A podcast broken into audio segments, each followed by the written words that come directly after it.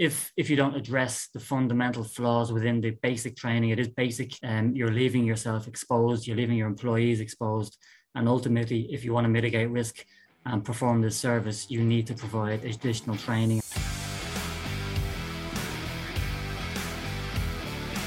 Welcome to the Circuit Magazine, the number one source of information on protection matters, the industry leading magazine for all security professionals who want to stay ahead of the game.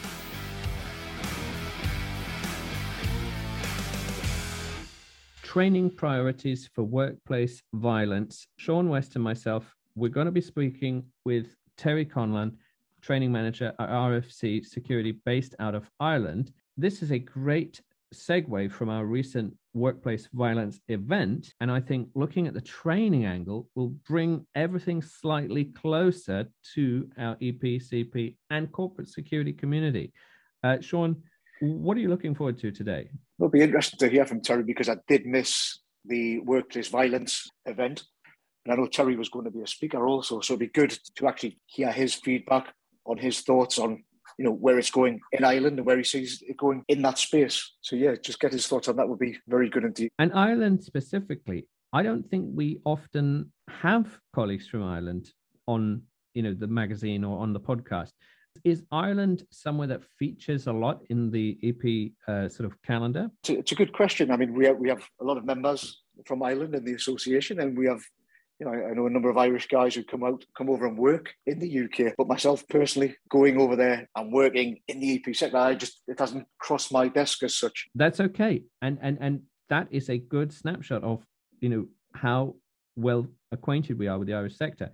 And why is Ireland uh, more relevant today? Well, obviously, with the changes with Brexit and so on, uh, there are more companies with offices in uh, Ireland. There's more companies with offices in both Ireland and the UK. So I feel that this is uh, also a line of inquiry we should uh, go down with Terry. So without further ado, let's meet Terry Conlon and let's think about training priorities for workplace violence not just for EP, but also wider corporate security colleagues.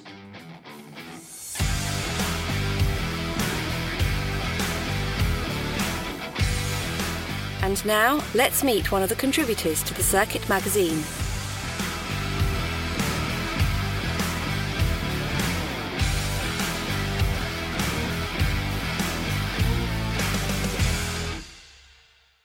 Workplace Violence and the Protector. Today, Sean West and myself are going to speak with Terry Conlon, Commercial and Training Manager of RFC Security Group uh, based out of Ireland. It's a pleasure to have you on. How are you doing? Good, Fallon. Good to see you guys. It's great to be here. Great to see you. And this is quite a timely topic because just last Friday we had a whole event dedicated to workplace violence. Um, I know you've worked uh, quite a bit on this subject, and and so I guess let's start off with our three quick fire questions. What, in your eyes, is wrong with the industry as it as as applied to workplace violence right now? We we it's funny that we're having this conversation because we ran an internal survey ahead of Friday, and obviously I couldn't make it. I had to go to Germany, um, but we ran a survey across our employees that are specifically assigned to retail, which is where we see predominantly the most of this issue occurring. Um, and it has, the growth has been exponential since lockdown, mind you, particularly in retail, particularly in cities. Um, there's so many caveats to that, but from what we see, the, the quality of, of candidate that's coming through, the level of training that's been afforded to them, and um, it's not mirroring what's needed. Now, we, we do try internally to address that ourselves. The licensing system within Ireland is the, is the PSA, which is the QQI level four training that's given to guards. It's a it's similar to the SIA in the UK, and that's the basic training that they're given. That's constantly being looked at and reviewed. However, if if you don't address the fundamental flaws within the basic training, it is basic. Um, you're leaving yourself exposed. You're leaving your employees exposed, and ultimately, if you want to mitigate risk and perform this service, you need to provide additional training. And we find, and we feel, and, and me as the commercial training manager find that unless we provide various levels of training, so this is LMS training, in person training, online training, real time training, um, and have that collaboration with operations and the management team that they buy into it also, that we don't lose and we don't dilute what we're trying to achieve across the portfolio of clients and, and, and staff that we have. we could lose it very, very quickly. So we find that the training is, is key and not training for the sake of training, but training with substance um, and training that employees and security, particularly that we deal with, can buy into, can believe in, but can use. So whether it's conflict management, physical intervention, um, basic guarding skills, security awareness, again, identifying where the risks are and to the specific client. If the buy-in isn't there, and if we don't input that level of training, um, that's what we see as the as the biggest risk for our business. And and what about you? You know, workplace violence as as as a topic. Why are you you know even interested in this? What what what about your background? Can you tell us a little bit about where, where you're coming from?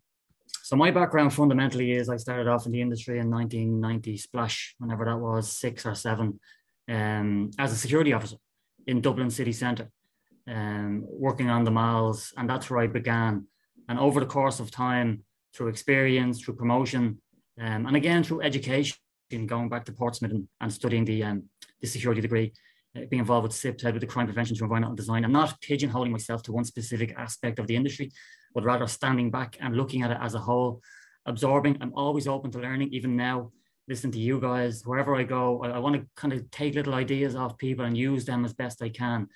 So my passion has come from from the industry I work in, from trying to be as good as we can personally and as a business, and learning and continuing to learn. Because anybody that tells you they know everything, regardless of what levels of qualifications or experience they have, they're shooting themselves in the foot because the industry changes, the life changes, uh, COVID has changed people's mindset. We see it ourselves, and we have to be agile enough to understand that you know things change. We have to shift our mindset to address those issues. And undoubtedly, that is one component of my next quickfire question. But what would you like the completely uninitiated to better, you know, realize, especially in the field of training for workplace violence? I would like to say a more robust mechanism. And again, I can speak for our industry over here. So the basic guard that comes in with his QQI level four training for his PSA license is not afforded the level of training that is required. Um, and unless that training is given subsequently, he does not possess the skills, unless he naturally possesses them, whether he's come from law enforcement or from a military background. He does not have those capabilities to deal with a situation that arises. And they happen every day. I see them come through in our daily reports um, whether it's a, a threat, whether it's physical violence. It does happen every single day of the week. And unless guys are given the training that's required, I would love to see, and again, without getting, dancing around your question, I would love to see the, the training upskilled. I would love to see it over a longer period. I would love to see more substance. I would love to see it identify the various components that we've touched on in terms of conflict management, physical intervention, and not uh, again we look at the VAK acronym in terms of visual, auditory, and kinesthetic. You know, most people I deal with learn from doing.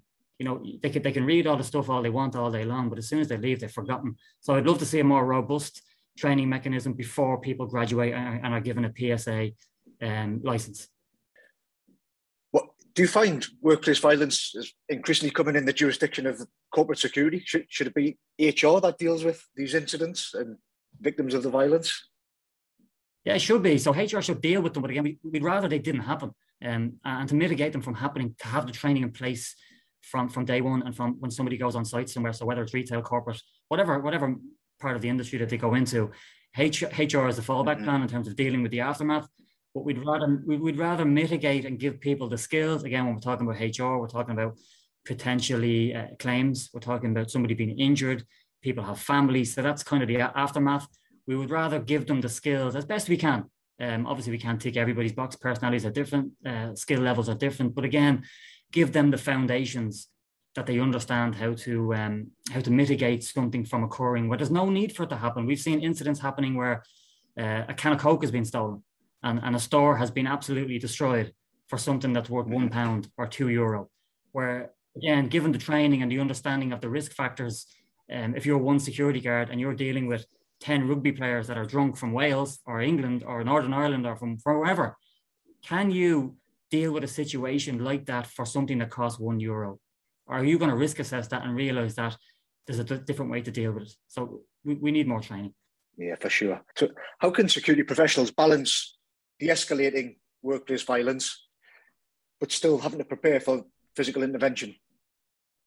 A lot of it is to do with mindset. Again, we've seen we've seen over the past 20 years since since I came into the industry over here again if you weren't from Dublin you were a foreigner in security now we're so diverse diversity inclusion is huge we've we've people in the industry from all over the globe um, from mainland Europe to the Far East to South America to Africa and again those cultures and those, mind, those mindsets are different um, the population as a whole is changing again and, and, and that inclusion is part of that as time goes by but again having the understanding when you do go into another culture that it is different that the slightest thing can trigger um, an unfortunate event and giving people the understanding that it is a different scenario, that things can happen, different minorities, that we have the nine grounds of discrimination in Ireland, that's not everywhere. And making people aware of those nine grounds of discrimination and how to deal with them as something unfolds. And again, conflict management, physical intervention following on from that.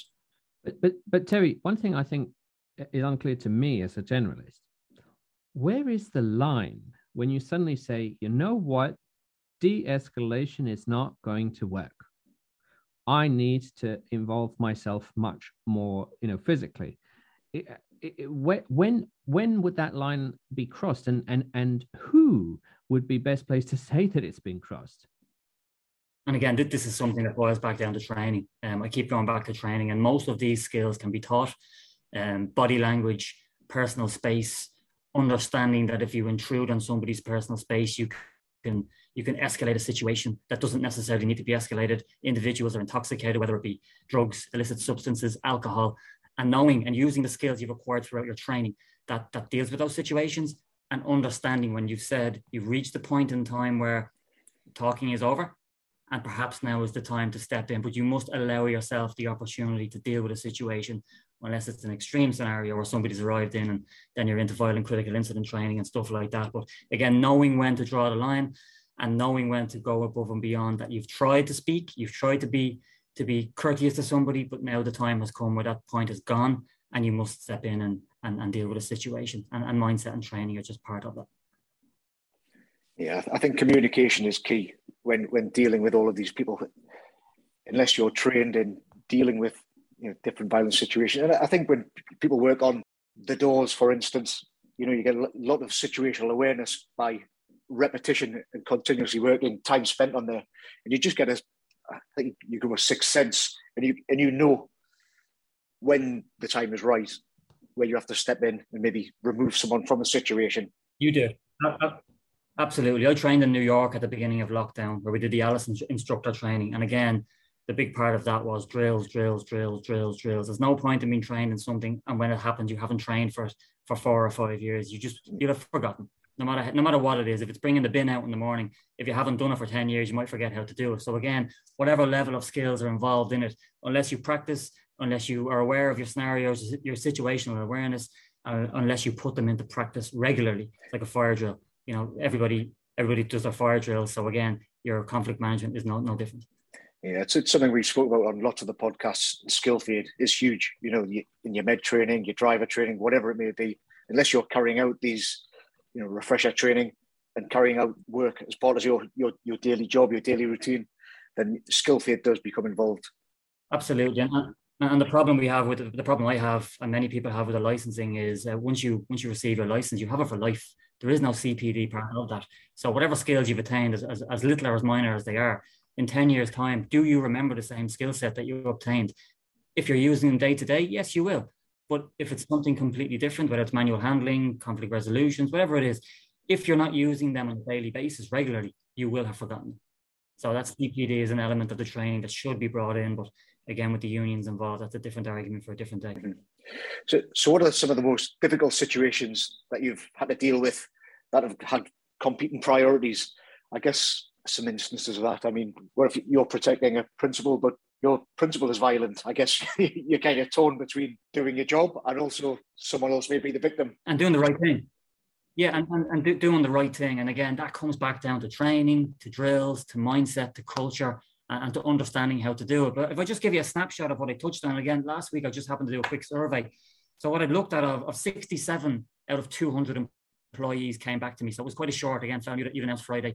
Um, so I only had a week to kind of get this out there. So I had 67 employees that had come back to me.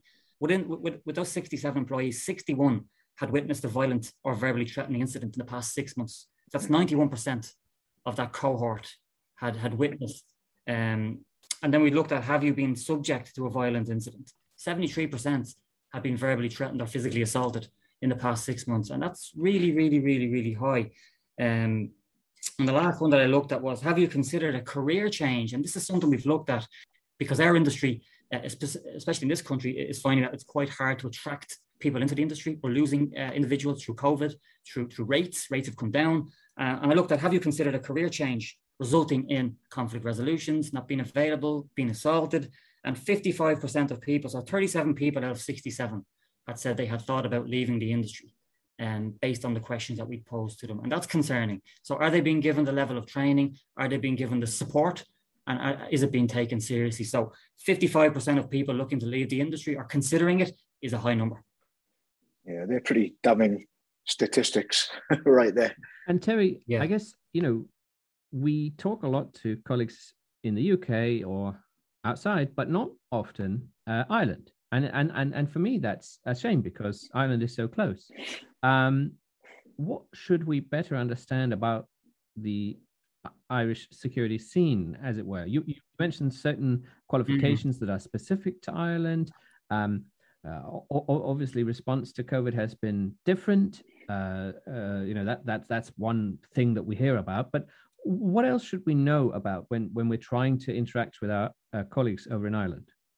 that's probably the best question you could ever ask me. And if I had it premeditated it, that's the question I would have given you to ask me. Because we see it quite a lot with, with companies that come in from overseas, whether it's the UK, at the moment we see it from um, the Far East and from Australia, companies we work with. And again, they're not familiar with the legislation. Uh, the biggest takeaway and, and, and kind of a synopsis I can give you is one of our clients is based in Ireland and has stores in the UK. Um, out of 130 stores in the UK in 2019, they had zero claims of cases of defamation zero. In Ireland, within 30 stores, they had 49 cases of defamation. And when I speak about defamation, you're looking at qualified privilege in terms of a security guard asking for a receipt uh, and the various connotations that flow with that. But we, we see defamation again, flipping back to training. It's like the whiplash of, of 15, 20 years ago.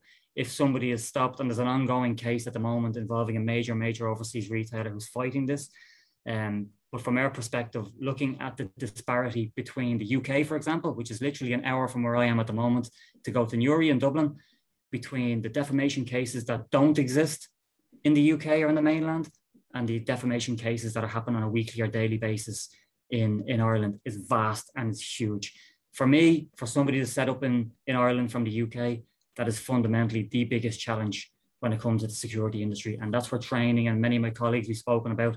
If training is given, if the correct protocols are put, in place, this can all be mitigated. But unfortunately, for various reasons, it's not done. Um, again, you, you look in this time of the year, people want an extra 50 security guards for Black Friday. You know, companies do not have 50 security guards in a warehouse somewhere for Black Friday. So what does that mean? You might have 50 security guards that aren't trained correctly. You know, that haven't been given the necessary support. And the fallout the following week or subsequent weeks might be uh, exponential growth in cases of defamation. So for me, the defamation between the UK and Ireland is is is, is vast. And and forgive me, uh, you know, in my mind, defamation is a sort of a lawsuit brought against people that write something or say something that someone else says is not true. Um, what what what does it mean in practice? Um, are, are we talking someone? Uh, questions their integrity as a security professional. What what does it really mean? Yeah, yeah so so we, we look at defamation, we look at libel, and we look at slander. You know, so libel is the written format, or it's something that's said on the internet or on the TV, something that's there forever for somebody to see um, and to witness. We're dealing more with slander in terms of the spoken word.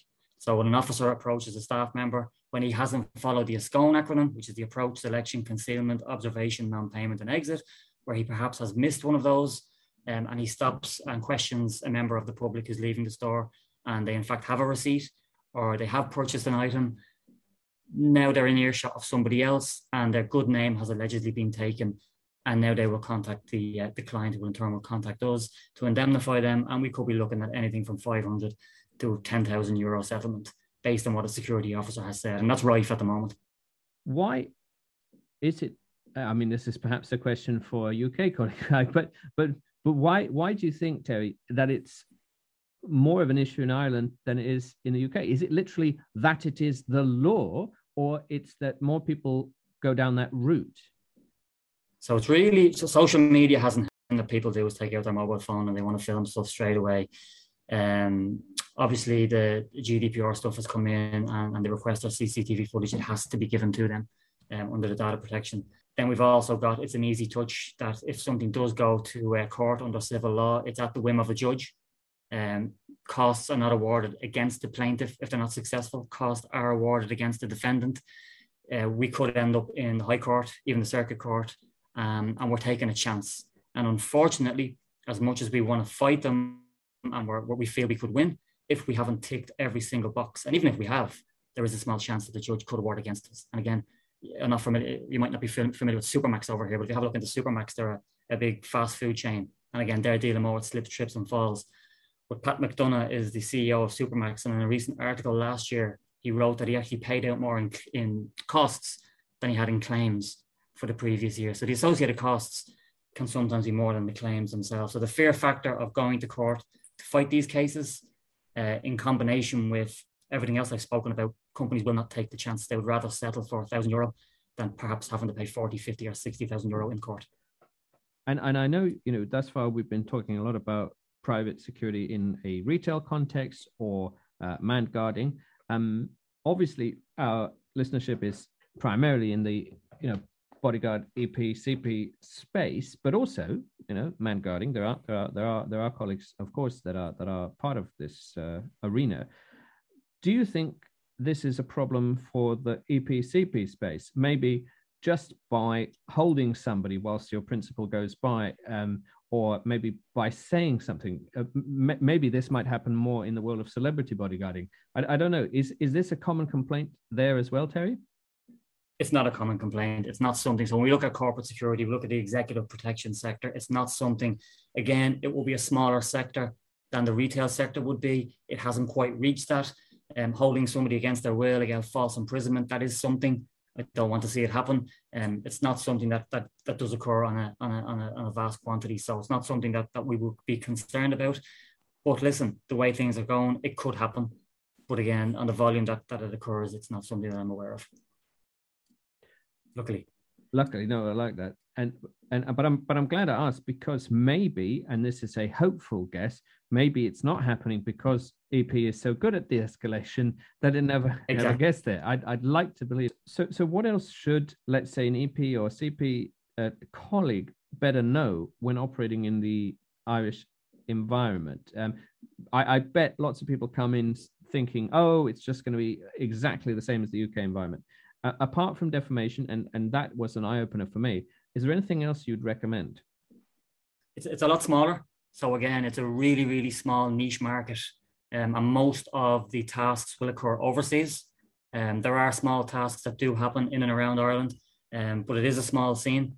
Um, and again, even traveling to the UK or, or overseas again. Uh, my brother-in-law's in Libya at the moment. That's where he's gone. He does two months on, one month off. He's home for now. So most tasks, it's a small industry, so it will happen overseas. But we haven't reached and I don't envisage that we will see the kind of industry that's in the UK or in the States because the country is so small. The, the licensing, for example, the close protection license, the guys hold an SIA license, and um, because at present there's not a, PS, a PSA um, variant on that. So that's something that's being looked at at the moment as well. So the training is there, but the PSA licensing is still to come. Right. So we have then this final quick fire question, which we want to integrate because I think it's it's useful for every sort of session what have we learned then? What have we learned throughout our discussion? We're talking workplace violence, we're talking about training, and we're talking about maybe reflections on on Ireland. Uh, if we if we were to sum it up, um, and and Sean, you know, please let me know if this is uh, the way we want to sort of combine everything. What uh, what are we what what have we what have we discovered uh, going going through this exploration? one of the things that Terry said, which quite shocked me actually, was was your workplace survey.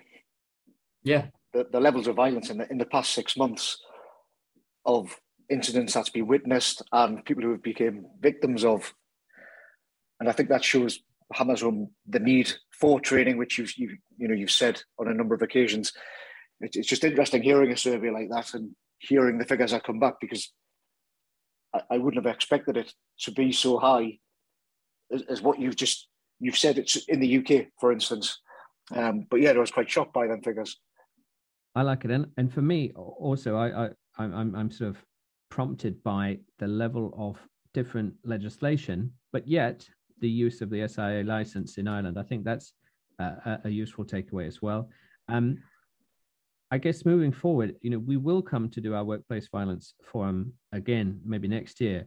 Do you envisage, and I, I mean this is an open question, really not loaded. Do, do you envisage more workplace violence as as we move forward, more confusing workplace violence? Because, for example, on the podcast, uh, not the podcast, the the event we had on Friday, we we did talk about victims that could become violent, and we did talk about victims that attract violence to the workplace which was a direction I was not looking to go into, but it, but it really opened my eyes. Uh, Terry, what, what, what do you think could be in store for us? What I would like to do is I'd like to look at this survey again in six months' time. Um, it's something that I'm going to park offside now and look at again in the future. But looking at it at the moment, the way COVID is traveling, the way people's mindset is, looking around the various cities, seeing the feedbacks get that come back on the day reports, um, it's not getting any better. That's that's all I can say. Um, so I would not be surprised if we're kind of in and around the same numbers in six months' time, or even worse yet again. Okay. Now that's a stark figure, but I think it's worth exploring. And uh, no, it's it's great to, uh, to to get your perspective on this, and and it's a nice sort of segue from uh, our event to our podcast to our magazine, you know, and and and I think I think combining it all is is really what we're looking for. So uh, from Sean and myself, Terry, this has been a fantastic look at workplace violence and a little uh, look at uh, the Irish uh, security scene. I think that was a very good uh, thing to do. Uh, it's been a pleasure having you on. we look forward to seeing you soon. Take care. Have a great day. Cheers, Terry.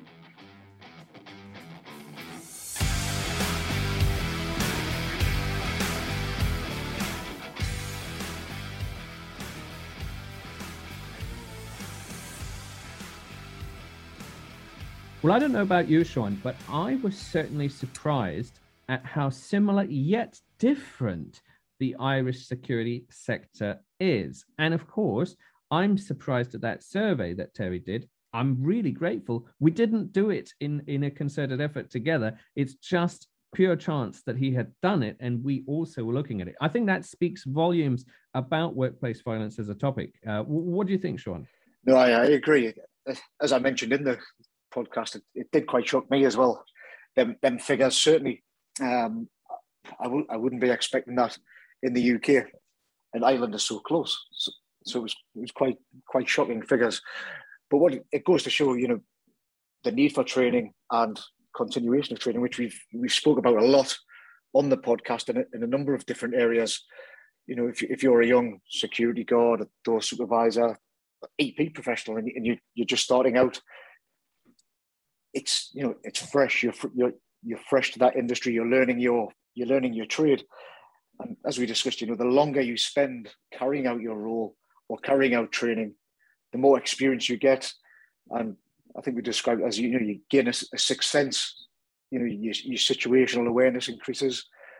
You get a better perception of things. You know of when the the line to be crossed. When do you go from the communication and de-escalation to that point where you have to you know, physically remove someone from a situation. And I think all individuals are different. They'll deal with it in a different way. And you know, the more the more times you put in these situations, the more adept you come at, at dealing with it.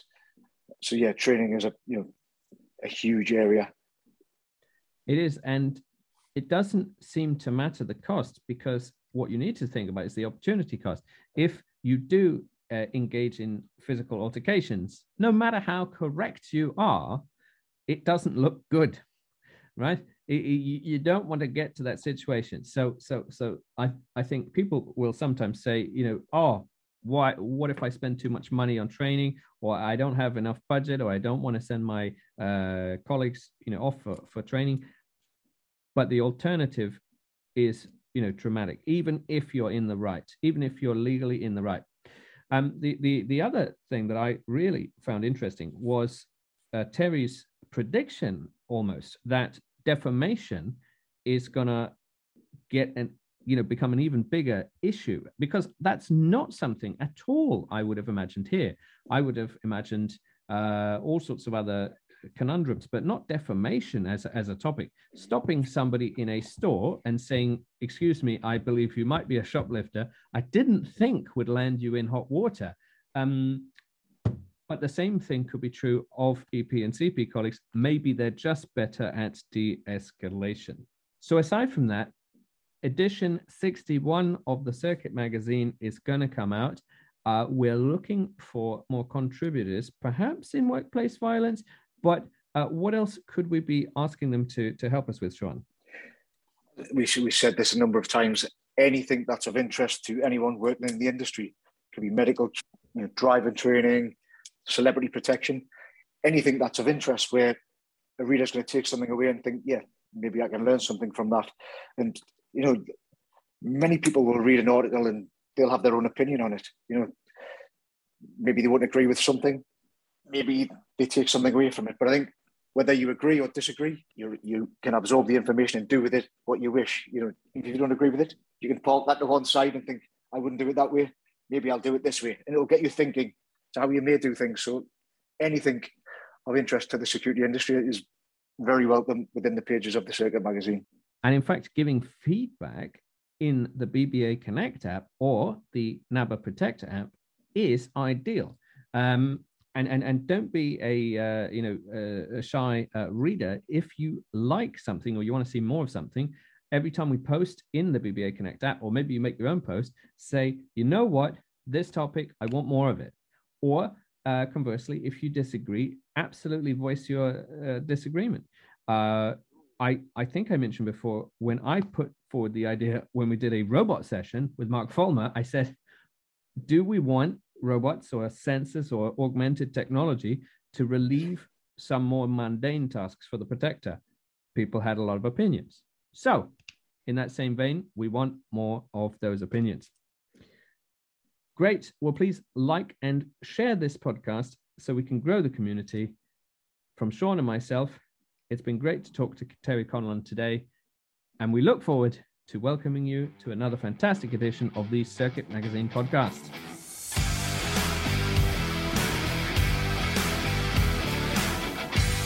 You have been listening to the Circuit Magazine podcast. Be sure to subscribe and be sure to not miss an episode.